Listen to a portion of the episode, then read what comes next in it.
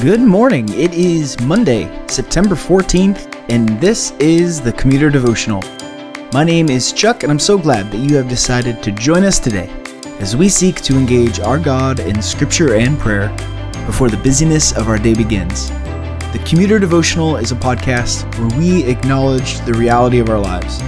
Most of us are go, go, go, go, go, and are constantly changing, and we have a million things vying for our attention. In the whirlwind of our daily lives, it is hard to establish a habit of daily time with God. So the Commuter Devotional exists to help us form that habit of daily time with God in His Word and through prayer. So let's do that now. Let me read our passage. I'll pray, and then we'll dive right into it. This is 2 John chapter 1, verses 7 and 8. For many deceivers have gone out into the world those who do not confess the coming of Jesus Christ in the flesh. Such a one is the deceiver and the Antichrist.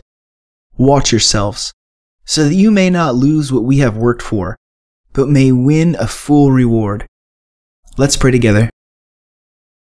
Our Lord in heaven, how precious to us are your thoughts, O God. If we were to count them, they'd be more than the sand. So as we look at your word today and probe your thoughts, let your Spirit give us clarity and help us. Amen. Yesterday, after church, I went downtown with my wife and a few friends to go get some lunch. And my aunt came over and watched our kids, and we got to spend the afternoon downtown just eating good food and enjoying good company. As we were walking through a particularly hip part of town, I noticed some graffiti on the wall and I took a picture of it. And it read this. It said, to be in tune with the rhythms of the universe is the secrets of all man's power and greatness. Man gradually becomes co creator with God by constant intercommunication with God through the language of the light, which man knows as inspiration. Inspiration is man's direct intercommunication with God. It is the basis of all genius. I tried Google searching this to see if there was some writing or if this was a quote or something, but I couldn't find anything. And when I showed it to my wife and I read it to her, she said, That's Gnosticism. We were just talking about that. Why were we just talking about that? Well, if you remember back to our devotions through 1 John, we talked about Gnosticism and the false teaching that were common in the days of John. And I mentioned then that it was still alive and well in our day and age. And sure enough, right on the side of a building in downtown Cleveland, Ohio, we have this very Gnostic phrase.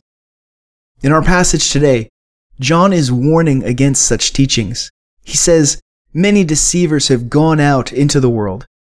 And in verse 8, he follows it up with a warning to watch ourselves, so that we may not lose what we have worked for, but instead we might win with full reward. John's warning of deceivers who have gone out into the world should be alarming, especially since he follows it up with the truth of what happens to those who are pulled into the teaching of such people. He warns that they may lose what we have worked for. It's been a few days and hopefully we haven't forgotten too much over the weekend, but let's remember what John is preaching here. John has been preaching about truth pretty much since we started this book.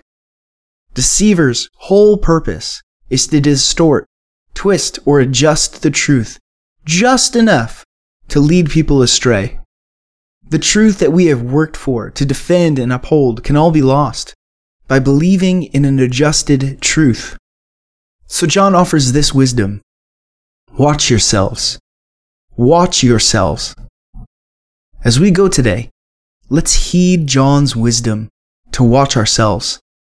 To me, this has two applications for us. First, that we take stock of our own lives.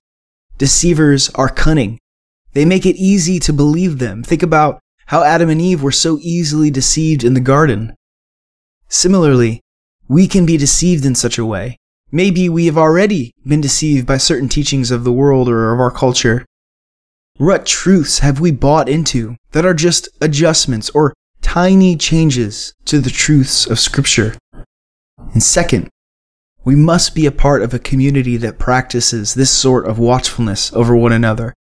I was just sharing a story yesterday about when the best man in my wedding was driving my then fiance home and in the car was borderline interrogating my now wife about her faith.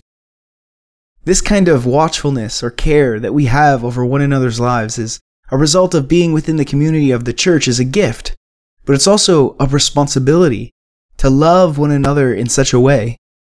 So, friends, just like John said in verse 6, let's walk according to his commandments.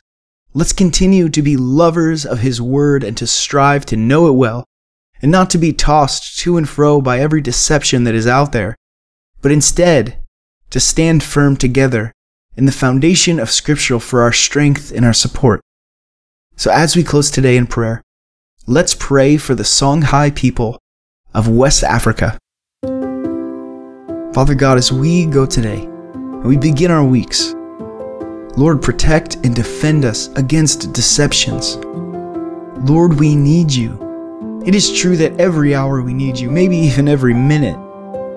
Deceivers and deceptions lie, and even now are crouching around us, ready to pounce and devour your children. Help us to see that you are not just better, but you are the best. Your truth is the only truth. Your word is the source of truth for us. God, let your word be the lens by which we see our entire lives. Make us lovers of your word and knowers of your truth. Lord, we lift up to you the Songhai people group in West Africa. Lord, it is just hard for me to understand a culture that would disown me for my faith. However, this is the reality for the Songhai. Those who put their faith in you are often cast out of their families. Their spouses divorce them. They can have their children taken away from them. But Lord, your word says, your word says that if anyone loves his father or mother or children more than you, they have no seat at your table.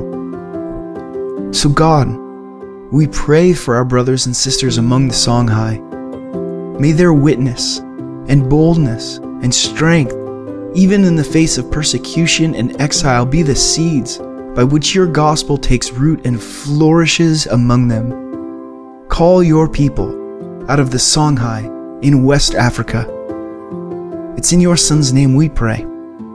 Amen. Go in peace. I will see you tomorrow.